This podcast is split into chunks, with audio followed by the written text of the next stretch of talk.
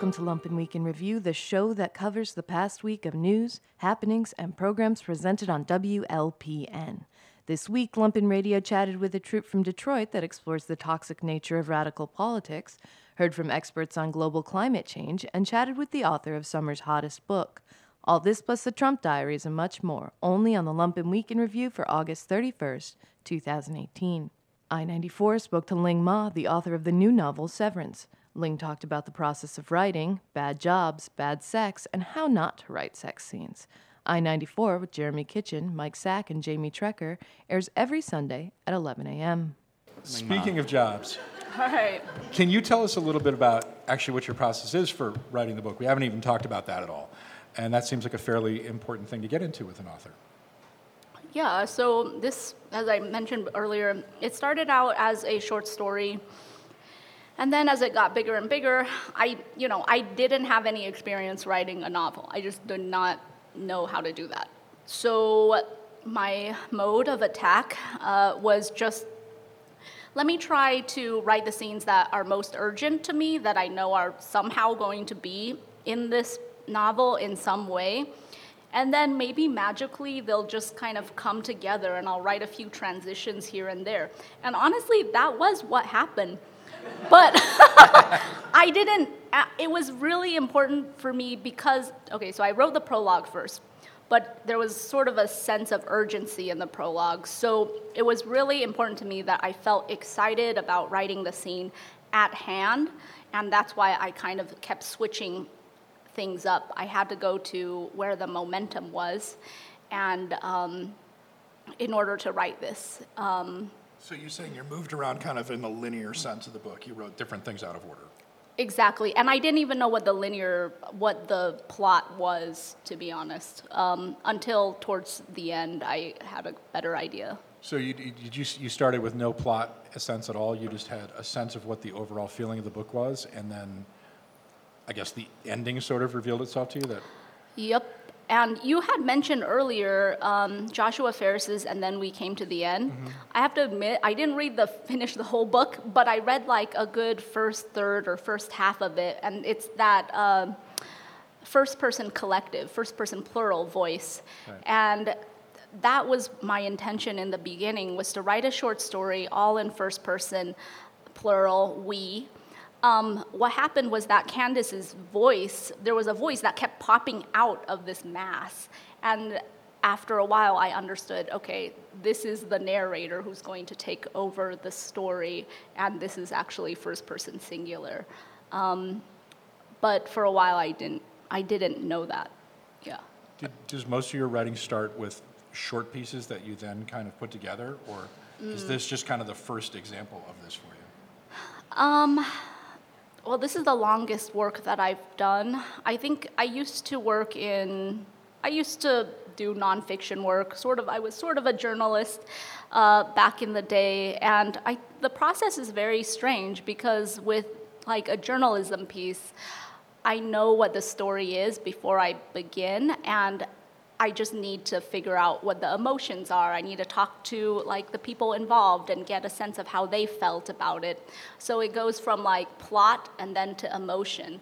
But with fiction, it's the reverse for me. I start with this emotion and I don't and I try to tether it back to narrative. So it goes emotion and then plot for me in terms And of what was the emotion you started this book with? Um, well, there were two emotions. One was complete glee, and one and the other was anger, which is a very strange juxtaposition. Like, yeah. I saw that um, an excerpt of the novel won, won a prize in 2015. So you've been knocking this thing around for a while. Was, was there an urge more recently to go back and retool a whole bunch of stuff? Honestly, I'm so sick of it. I just wanted to like. I started it in 2012, I want to say, and then, um, you know, it was a little.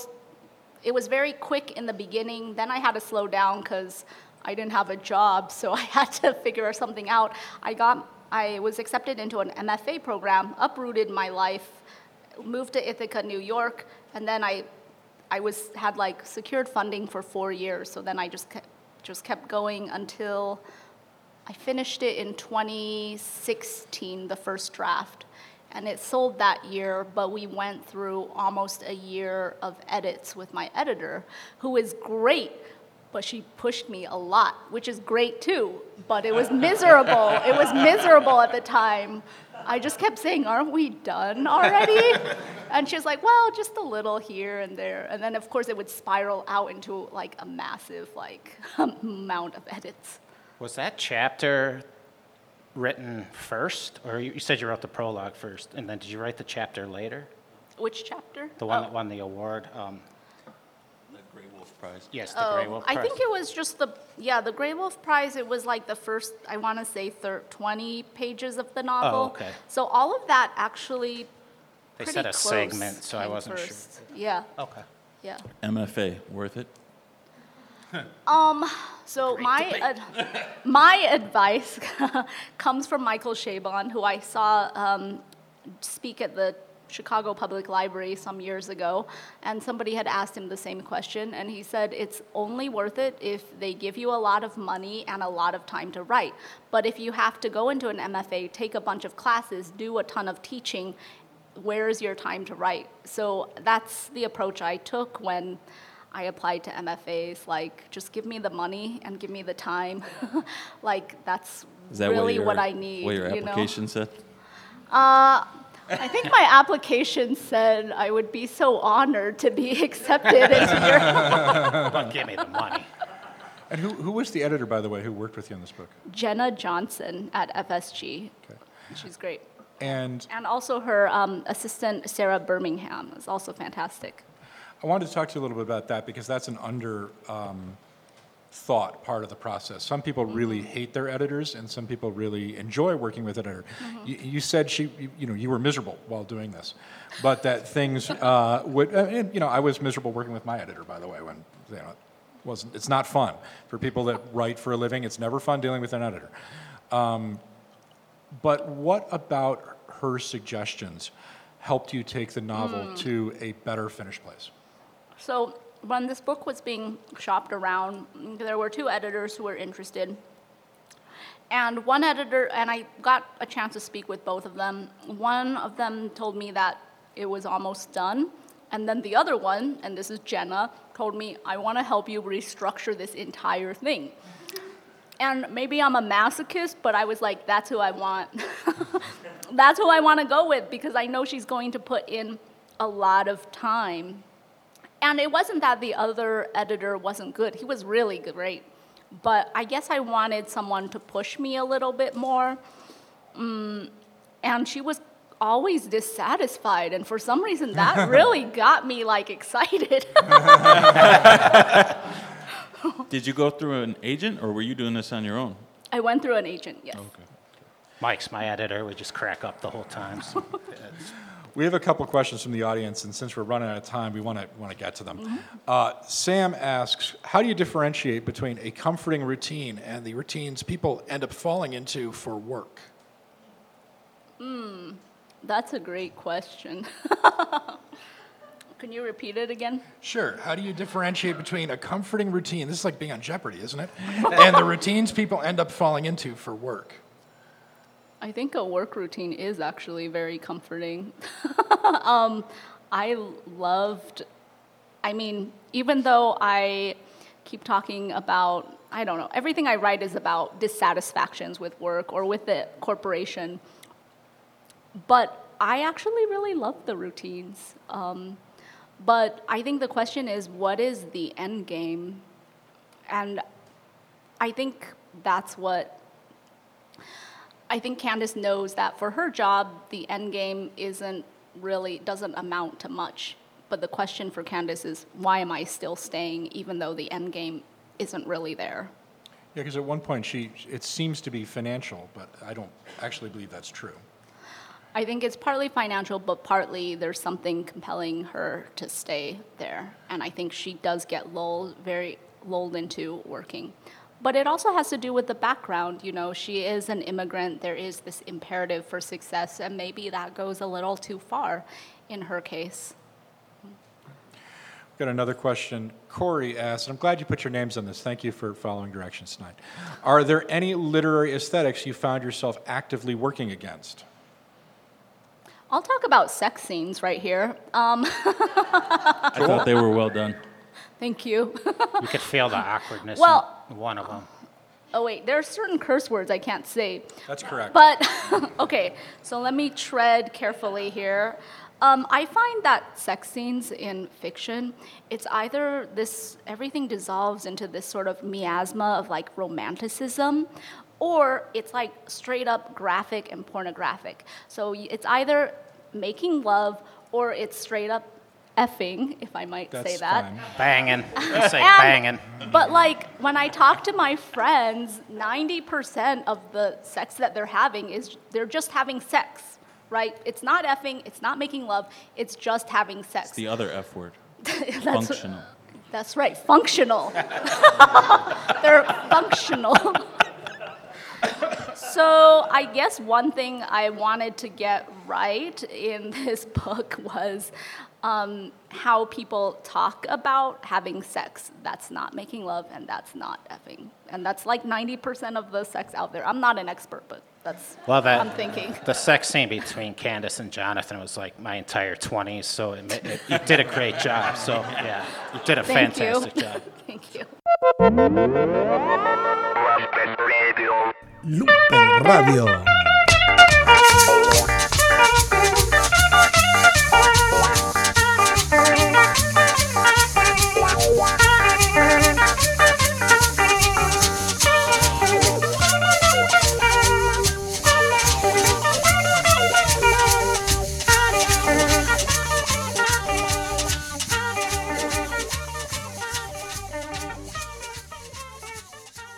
Mario Smith spoke to Richard Newman and Liza Bielby of Detroit theater group The Hinterlands. The Hinterlands performed their explosive new play, The Radicalization Project, at the Sphere this weekend in front of sold out houses, and Richard and Liza discussed their exploration of the dark side of American counterculture. News from the service entrance airs every Thursday at 2 p.m. So there is a we are a part of a big giant event uh, with the Illinois Humanities Council.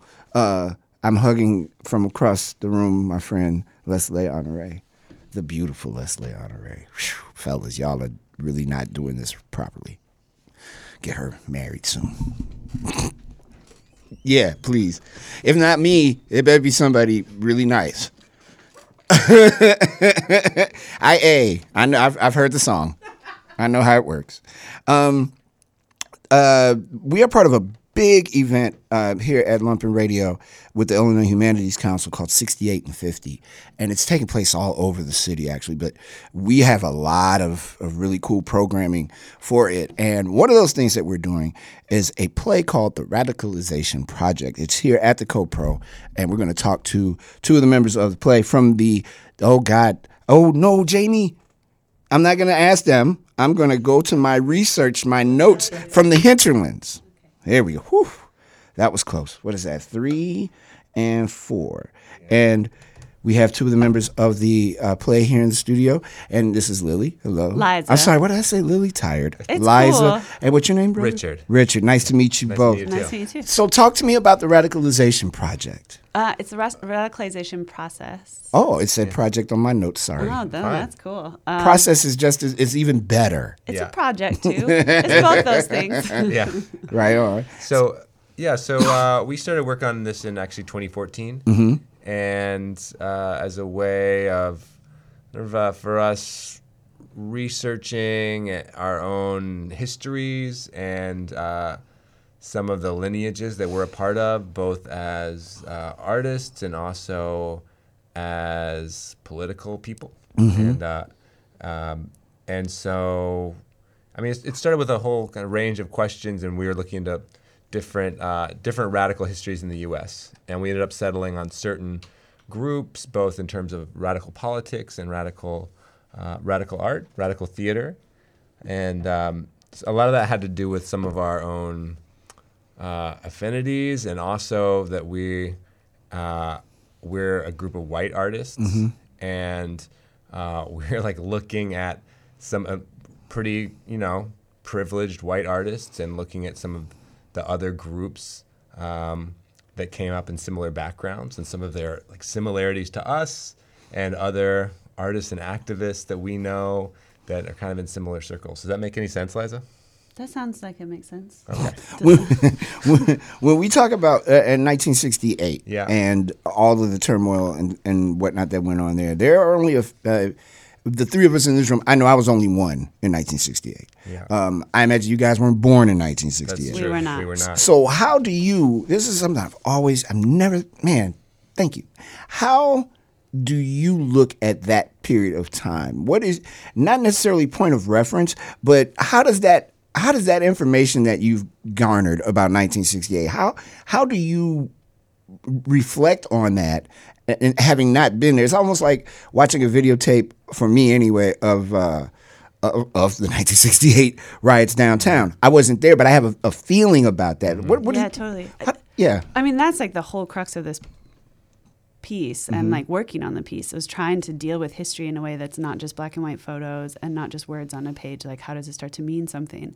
And I think there's actually a lot about embodying history and actual historical moments and things that people said and like speaking them aloud starts to take on this different kind of meaning and power. And you start to understand something not as just like a concept or as something that is done. Because I don't feel like any of that stuff is done. I mean, it happened, but a lot of the people are still around and with us. Um, and there's a lot of the same questions that were going on in that period are, are things that we're looking at today. So as a culture. And, and we also we um we live in Detroit, and there and I'm sure it's this way in Chicago, you know. But there's um, some of these people who are still around. It's possible to talk to them, you know. And it's uh, in some ways it's like this performance and this uh, project was a kind of excuse in some ways to have some conversations with people um, who had been a part of these movements. Um, and it was also, in, in terms of our own history as theater artists, some of the groups that were um, theater groups that were also um, uh, a part of these same social movements in the 60s and 70s, like the Living Theater, uh, it was an excuse for us to go and, and talk to some of those people as well, you know. And uh, it's hard sometimes to to get up that unless you have something really specific to ask, it's hard to just go and to someone and say, I just want to know about this. Uh, but if it's like, well, we're working on this performance, and you know your um, your group, uh, you know, features in this in, in this way or that way, it, it gives you another reason to talk to someone. Have we gotten that far away from that political environment, you think, from 1968 to now in 2018? Are we that far removed from that feeling then of of uh, young people feeling like they weren't being listened to and not being fairly represented? Are, have, are we anywhere near what they set out, the goal that they set out with all these, all the protests and whatnot? I mean, I don't know because we were born in 1980, so we're like too The old, two of too old, were, yeah, yeah. too old to be trusted now. so, Yeah, Yeah. yeah. so I think like, well, on one hand, uh, I was talking to uh, Marsha Battle Philpott, Marsha Music, is a woman in Detroit who's an artist and activist, and she was talking about how like the moment that she didn't have to wear a dress to school, a skirt to school, and could wear pants, hmm. it was like life changing for her, hmm. and that sh- they couldn't, she couldn't even imagine at that point that you didn't have to wear a skirt to school. You know, like we were talking about um, some of the protests that stop cars on the highway. Mm-hmm. And she was like, we weren't even thinking about that. Like, that wasn't even possible mm. for us. So, but that all paved the way for where we are today. So, I think like that's the thing that's hard is that there was. Uh, also, like thinking about the women's movement and not being able to have a credit card Yeah. until like the 80s, That's unless it was signed under my my dad. I like, I didn't know that that was a thing, and so I think there was a naivete for me about what has all happened in the last 50 years. Um, we're with members of the Hinterlands. There is a wonderful play that's happening here at the CoPro. It's called The Radicalization Process. It's part of the 68 plus 50. I've said everything wrong up to this point, but I fixed it. Um, the performances begin tomorrow night. Uh, if you want more information, you can go to Illinois. I'm sorry. You can go to um, coprosperity.org, and, and all of it's there. It's all there, man. Like all of it because uh, the Public Media Institute does stuff like that. Um, since you guys are 80s babies, um, seen quite a bit yourselves, if you don't mind me bending your ear about Donald Trump. Uh-huh. Um, yeah, I know. Um, I, it, it- it's it's hard for me to look at this. I remember Watergate pretty well. It's hard for me to look at this and not make those kind of comparisons, right? Um, but I, I I'm curious from your point of view. Twenty years from now, right? Twenty years from now, w- w- it- depending on the amount of damage that has been already inflicted upon America and the world, for that matter, mm-hmm. what kind of conversations are we having about Donald J. Trump? Are we celebrating the fact that he died in jail? Are we? Are we? I mean, you know what I mean. I, and I'm not trying to What trying if to we be. could just forget him? What if it could just be? I don't I don't know. I mean, I think there's okay. So I part of part of the our performance that we uh, there's a, a section of it that's a newspaper that the audience gets at the end. Actually, that's from a, a vision of 1984 that never happened. Uh, it's from a vision of 1984 where the, uh, some of these revolutionary movements uh, succeeded utterly and uh, and it's a totally a dif- different America. And uh, part of that was about us trying to reimagine the past, uh, because you can kind of this this thing of hindsight being 2020. And if if we thought if we could reimagine the past, maybe we could reimagine the future in some way.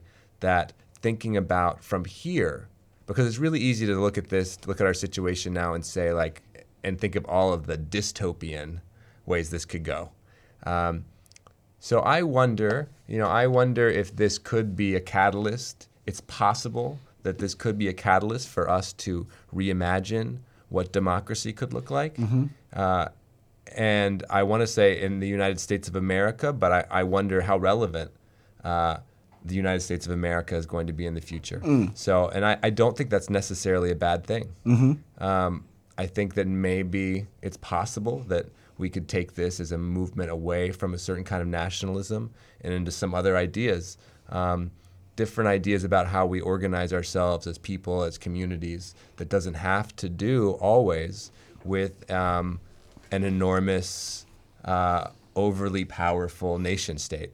So that that would be my hope is that in in 20 years we see this moment as the um, as the pinnacle of our excesses, and that we've been able to change and redirect, and the United States might look really different than it does right now. It might. It might look different in a month. yeah, no kidding. it, it's things seem to be moving really fast. So, uh, gang, everybody, the radicalization process begins tomorrow evening here at the CoPro, uh, 7:30 p.m. performance each night. Um, th- everything is running fast. The tickets are moving, so you need to get on it. Go to coprosperity.org and uh, make it happen. Thank you guys for being on the show today. Thanks for having Good luck us. with the show. Thanks a lot. you. I'm gonna try to sneak down here. Yes. Yeah. I, I, Sneak I have on a, in. I have a job and I have to be at my job. But I will try to come down. And the 68 plus 50 is going on for the, the good part of this year. And, and, and we want folks to get involved. So make sure you go to coprosperity.org. And thank you to the folks from the Illinois Humanities Council for uh, making this happen. 50 years is a Yeah. long time, buddy. I know. Trust me. I, I'm not. 50 years is a long time, man. Hey, good job. I, I, do- I drink a lot of water.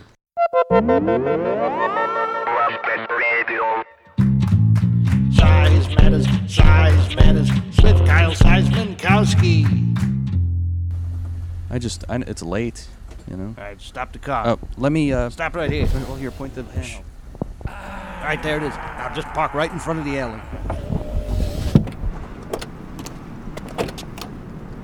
On this episode, we're in the field listening for undertown calls and hollers.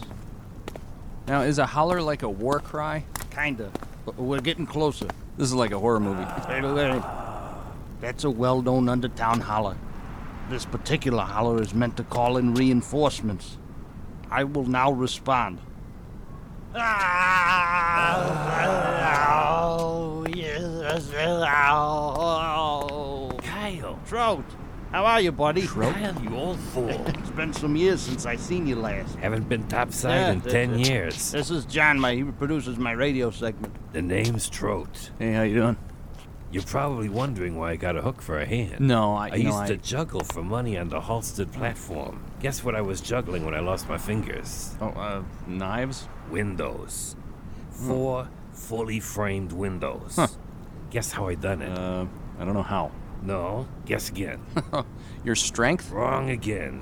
I was born with two sets of shoulders. Yeah, I can- I can twirl that's- my arms around in circles. Watch this. Oh, cool. That's insane. Yeah.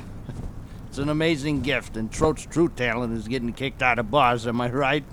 That's why I was hollering. yeah, what was that all about anyway? One of Ed's goons threw me out of Maria's. I was gonna smash one of his car windows. Which one of these cars is his? I, uh, I, you know, I can't have that, you know. I know you for over 50 years, and you choose Ed over me. Now, hold on. Now, would you like it if we had Ed break your property? I mean, doesn't seem like. Uh, You don't decide what someone does Excuse me? or does not do. do you know what you're talking Kyle, about? you know the rules. I answered the holler, John. I, I have to allow No. this. What? It's a rule of Undertown. He who responds to a holler must help the author of the holler. This is not cool. All you gotta do is point. Which one of these druggy buggies is Ed's? See, it's not so bad.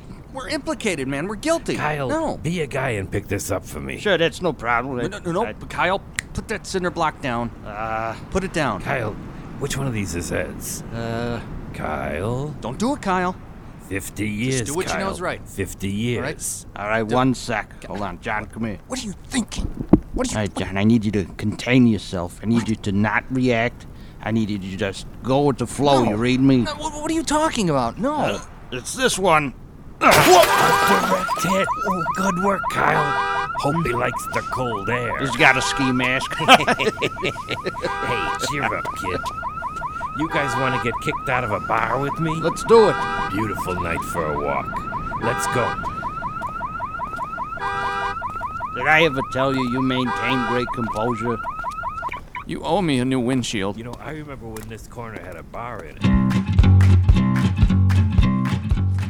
So that happened last night. I'm not allowed in Undertown anymore. So it made a night of crazy drinking. Back to you, John Daly, and the crew over at what's it called?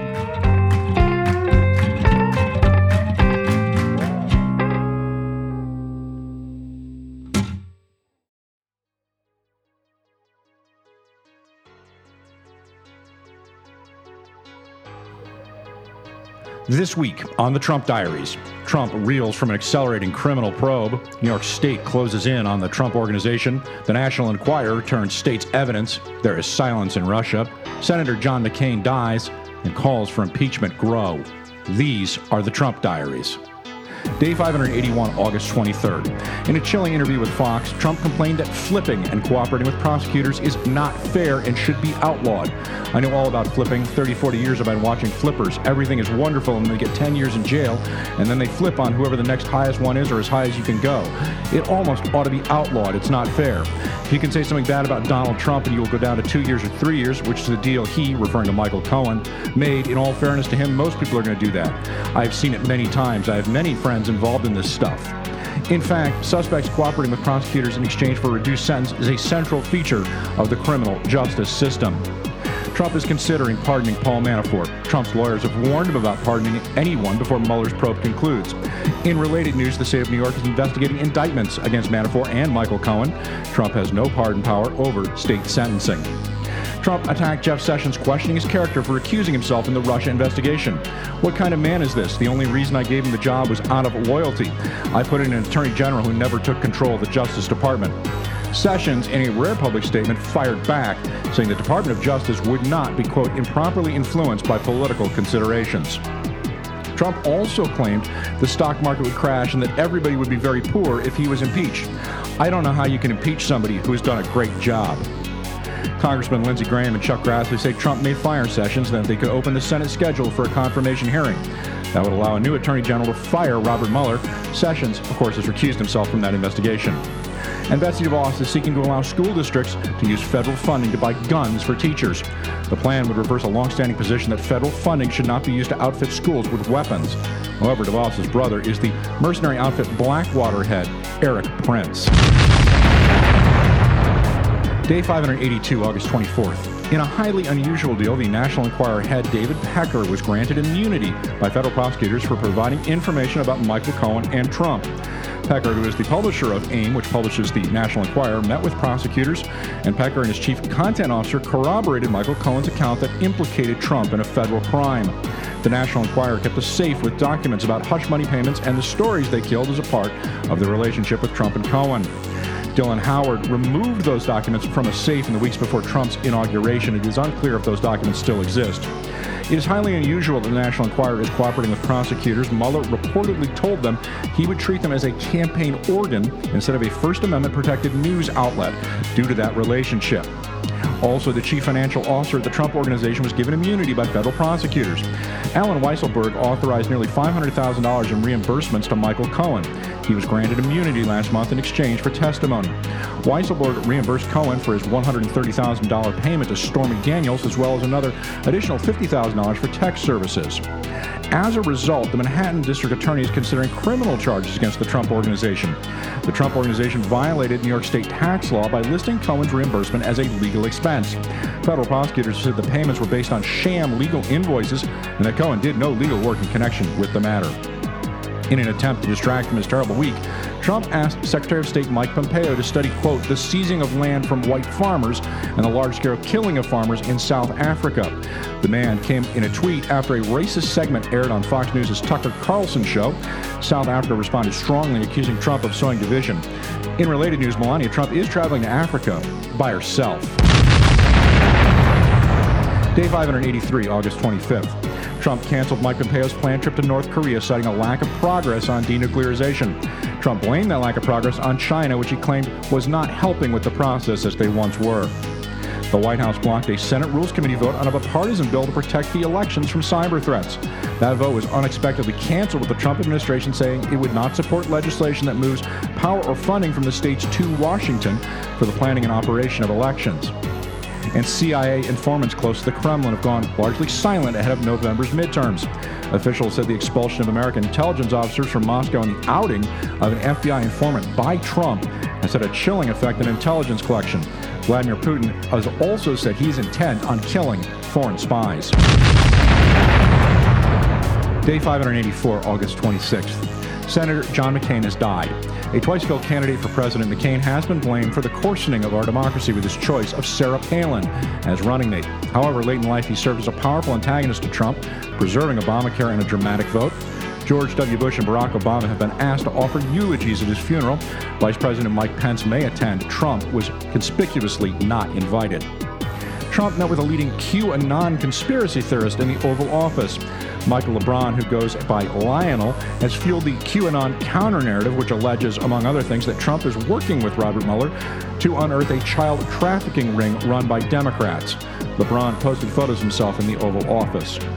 Trump also revived the idea of firing Jeff Sessions. Trump's attorneys have pushed back forcefully against that move, noting it could be construed as obstruction of justice. Day 585, August 27th. A little notice court case stemming from the apparent murder of a Columbia University professor 60 years ago is worrying observers of the Mueller investigation. The sleeper case known as McKeever versus USA has seen Jeff Sessions' Justice Department argue that judges don't have inherent authority to release information heard by grand juries unless it falls under exemptions approved by Congress. If a federal appeals court agrees, that could keep special counsel Robert Mueller from publishing any information about the Trump campaign in Russia that he obtains through a Washington grand jury. In stark contrast to all other presidents, Trump shared his condolences for McCain's family in a Saturday evening tweet. He overruled aides who wanted a longer presidential statement. Instead, he sent a tweet and then returned to a weekend playing golf and tweeting about Hillary Clinton. Trump declined to mention McCain's legacy of military service or his leadership in the Senate. Day 586, August 28th. The White House raised the United States flag to full staff on Monday, less than two days after the death of John McCain. The Trump administration did not respond to questions asking if the president would issue a flag proclamation to honor McCain. The veterans group Vote Vets criticized Trump, saying, quote, Donald Trump refuses to lower flag for McCain. As we said yesterday, Donald Trump was a pathetic, thin-skinned, self-centered, low-class, petty coward. The USA and Mexico reached an agreement to revise key portions of NAFTA. Trump said the countries would be entering into a new trade deal called the United States Mexico Trade Agreement. He wanted to get rid of the name of NAFTA, which he said sounded bad. The agreement with Mexico gives Trump a significant win in a trade war he has started with countries around the globe, but it falls short of actually revising NAFTA, and the preliminary agreement excludes Canada. The federal official in charge of protecting student borrowers from predatory lending practices suddenly resigned. Seth Frotman said the Consumer Financial Protection Bureau under Mick Mulvaney had, quote, turned its back on young people and their financial futures to favor the most powerful financial institutions instead. And a federal judge struck down Trump's executive orders limiting the power of federal employee unions. Trump had signed three orders which had made it easier for managers to fire federal employees. In a withering opinion, the judge said that Trump, quote, cannot eviscerate the right to bargain collectively. The collective bargaining process is not a cutthroat death match.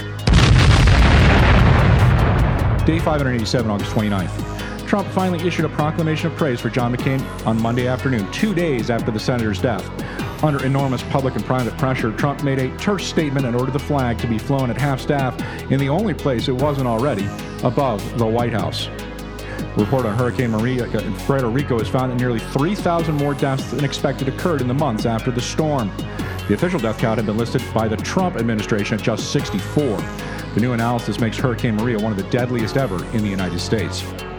Trump accused Google of being rigged against him.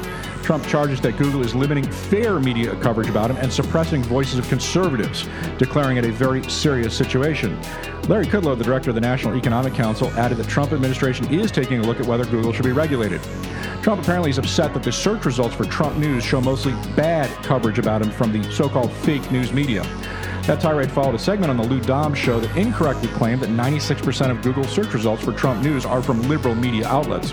The author of that piece admitted the data was not scientific.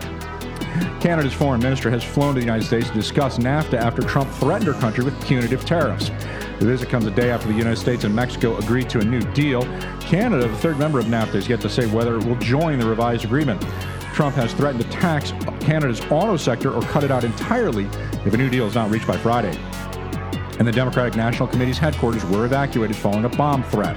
The DNC is currently working with the FBI in the threat. There is no word if the DNC will be able to return to that building. Day 588, August 30th. Federal judges again threw out North Carolina's congressional district maps as an unconstitutional gerrymander. New maps may now have to be drawn before the midterm elections. North Carolina legislators are likely to ask the U.S. Supreme Court to hear that case. Trump urged evangelical ministers to campaign for Republicans from the pulpit, illegally saying that, quote, we're one election away from losing everything.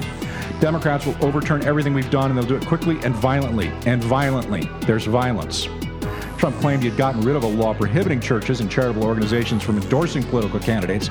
That is simply not true. New York City's Department of Buildings cited the Kushner companies for 42 violations and fined them nearly a quarter of a million dollars for illegally attempting to remove rent controlled tenants. Also, an investment group led by Michael Cohen falsified construction permits by claiming that three buildings in Manhattan were vacant or had no rent controlled tenants. They did. And remember that Trump made the explosive and unprecedented threat to revoke former CIA head John Brennan's security clearance? In the 13 days since, Brennan has not heard anything from the White House or the CIA and has received no formal notification that his clearance has actually been pulled. Apparently, Brennan may still have his security clearance. 44% of Americans now believe Congress should start impeachment proceedings. These are the Trump diaries. Melanie Adcock chatted with Jonathan Freeman about graphs and data. A dry, boring subject? Absolutely not. Freeman dishes on what grocery lists tell analysts about eating habits, how fraud is detected, and how graphs are actually everywhere these days. Texting Chicago airs every Friday at 1 p.m. Now, now, what uh, what is a graph database, and and what makes you so into them? Well, um, I guess to, to think about a graph database, we, we should probably step back one level and talk about what a graph is. Uh, because a graph database is a thing that uh, stores graphs. Um, Mm-hmm. So a, a graph is a. Uh, I guess it, it originated around the, or at least the, the formal concept, um, the naming of the thing, um, happened in the 18th century by a Swiss mathematician named Leonhard Euler. Hmm. Um, and he was in Prussia. He was in Königsberg. Um, and he started looking at this problem, um, which we'll talk about a, a little bit later. But um, essentially, he started representing things in the physical world in sort of a conceptual way. Um, and you can sort of think of it like a, a family tree where um, each member of a family you would maybe call a node or vertex. Um, Mhm. And then the relationships between them you would either call a relationship uh, or an edge. Um, and the idea of representing things in our, our physical world or our conceptual world as nodes uh, and relationships is sort of the idea of a graph. Um, so all a graph database does is take that sort of conceptual representation um, and make it fast to, to traverse and look look into. Hmm.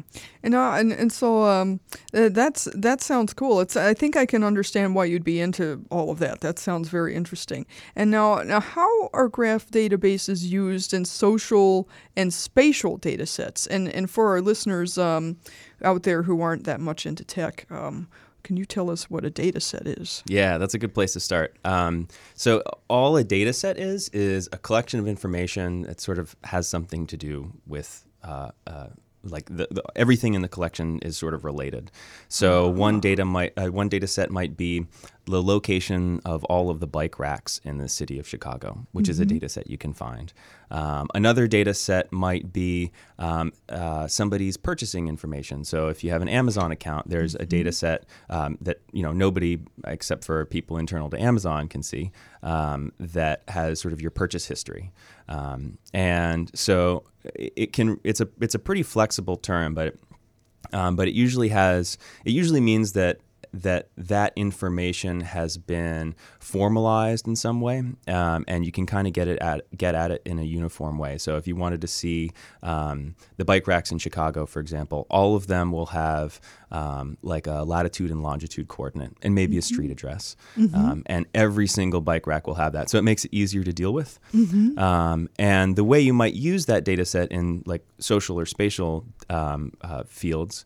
On on the social side, uh, we talked a little bit about the, the idea of a family tree already, um, Mhm. but there are also connections between people and uh, other connections other than like filial relationships. Mhm. Um, you have um, like friends, you have admirers, um, anything that you see in like social networks, Facebook, Twitter, Instagram.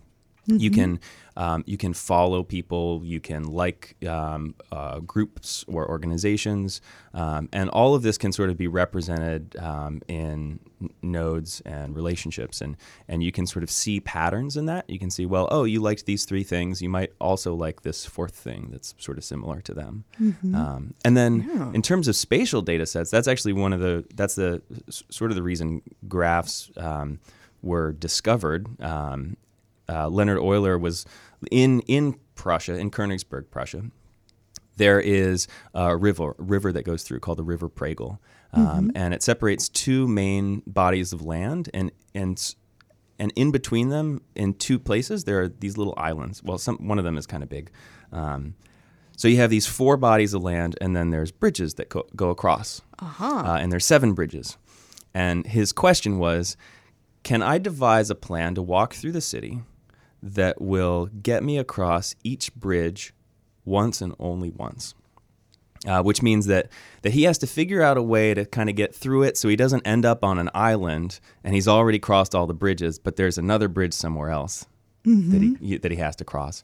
Um, and so the way he went about representing this, he sort of took the information about how big the land masses are or where the bridges was, were, th- those didn't really matter as much. And so he kind of started paring things down until you get like a node and a relationship. Uh, and that's sort of um, one of the ways that you can uh, represent spatial data.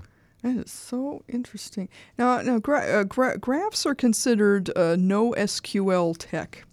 Can you explain what that is or what that isn't for us? yeah, I can try. There's there's been some evolution of this um, over the last ten or fifteen years. Um, the um, the whole no SQL or no SQL, um, you'll you kind of have to start. It's it's with what SQL is, um, and SQL is uh, structured query language. It's um, it's sort of synonymous with a, a database that's been in um, common use since it was invented in the 70s or 80s.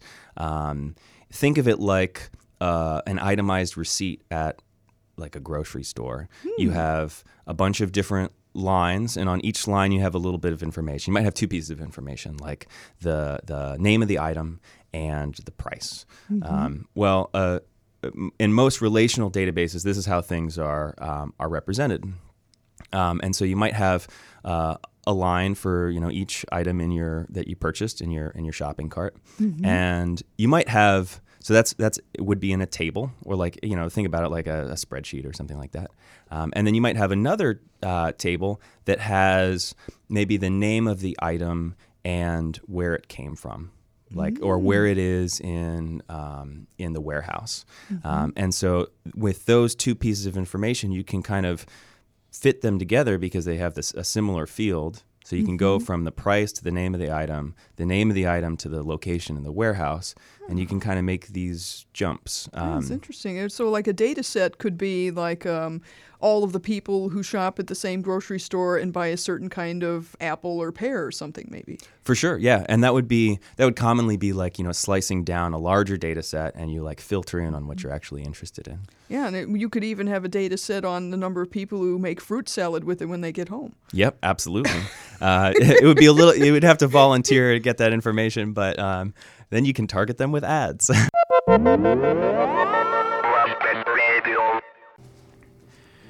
Save your soul. Nobody's gonna save it for you. Don't lose control to your pride and paranoia.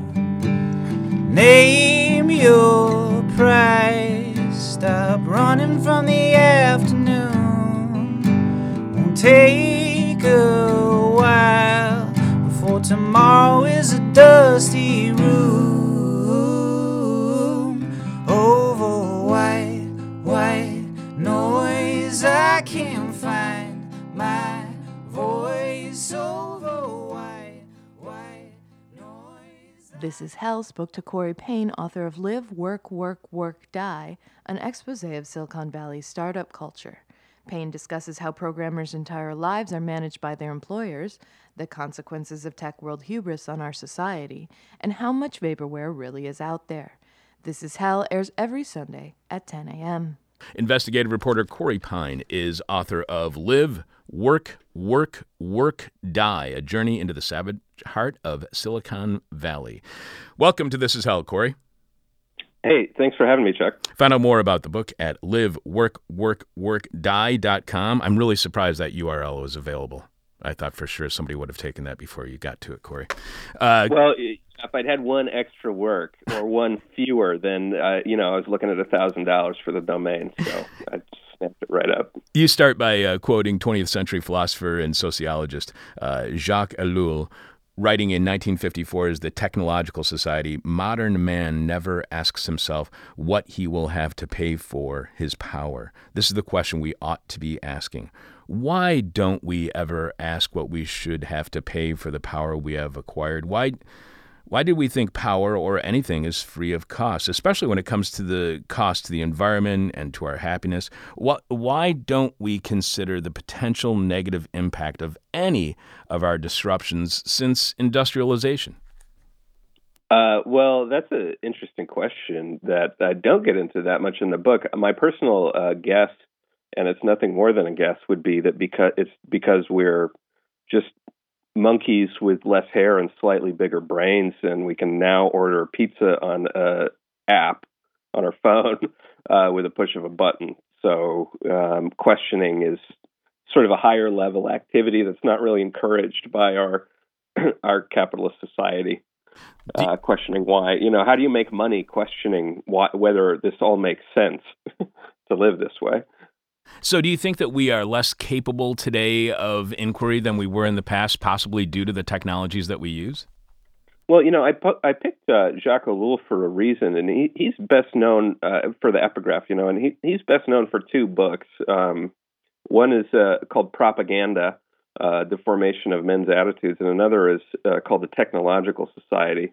Uh, and both very much informed my uh, perspective when I wrote this book, which I, I, should point out for your listeners is a much more lively and engaging read than the work of a uh, mid 20th century uh, French uh, philosopher uh, this this one's a little bit breezier of a read. I, I would just like to say. Uh, anyway, Ellul um, pointed out that you know one of the um, most powerful aspects of propaganda is its frequency. Um, in other words, you know the the content of the message um, isn't necessarily as important as the fact that you're always receiving a message. And um, I would say that our our digital uh, milieu uh, does make us less capable of inquiry because we're constantly distracted. You know, it's like it, it, he, Ellul was complaining back in the '60s about uh, how how difficult it was to keep up with all these newspaper headlines every day. There was just more headlines, and it was uh, it was bewildering. And then you added radio on top of that, and oh my God, how could a how could a human possibly maintain their sanctity of mind? Uh, and and look at us today. I mean, it's I don't even have to finish the sentence, really. you don't. Uh, you mentioned how in 2010 you quit your newspaper job and launched your first startup after you called a, or what you called a uh, niche news website. You write that after two years working 12 hour days as publisher, developer, editor, and reporter, the startup had failed. Thus, I had failed. What other explanation could there be? As everyone knew, the internet was a level playing field, a free and frictionless medium for exchange where the best ideas would inevitably rise to the top. Such was the foundational rhetoric of the internet, repeated like scripture, questioned only by cranks and cynics. It was also a load of crap, though I didn't yet recognize it as such. But that is how the internet is supposed to work. So, what happens when a foundational technology of the economy does not provide a level playing field, a free, frictionless medium for exchange where the best ideas inevitably rise to the top? What happens when our economy is not only unfair, but not a meritocracy? Well, you get uh, grotesque uh, displays like we've seen uh, recently with with Jeff Bezos uh, surpassing Bill Gates to become the world's richest man. Uh, you know, personally worth a hundred billion dollars, while his workers, especially warehouse workers, uh, are, are, reduced to sub. you know, I would not sub, but pre pre war uh, conditions in terms of their their labor and their day to day and their their income. I mean, it's it's Gilded Age stuff. Uh, so when you get a technology that is essentially designed to funnel wealth upward, uh, it will have the uh, incredible effect of funneling wealth upward. Uh, I I don't know what's going on in Chicago, but you know I live in Portland and um, uh, some of the, some of what's happened in San Francisco is certainly happening here. Uh, same as Seattle, and and uh, it's uh, it's becoming a city of uh, empty condo towers and uh, and rickshaw drivers. I mean, it, literally, uh, Silicon Valley is turning us into a society of rickshaw drivers. I, I, I was down in what used to be a thriving uh, old town uh, Chinatown area, and um, now it's like there's these uh, beautiful old building's been taken over by co-working space, and, and nobody seems to come or go except for people that are delivering uh, takeout. The Lumpen Week in Review is produced by the staff and volunteers of WLPN LP Chicago, the community radio of the future. Lumpen Week in Review is overseen by Logan Bay, produced and engineered by Jamie Trecker. The Lumpen theme, background, and interstitial music is by Mike Perkins. Lumpen Radio Sting by Dan Jugel. Voiceovers by Ed Marzewski, Jamie Trecker, and Shanna Van Volt. For more information on Lumpen Radio, visit lumpenradio.com. Lumpen Radio broadcasts on 105.5 FM in the Chicago area and worldwide via lumpenradio.com.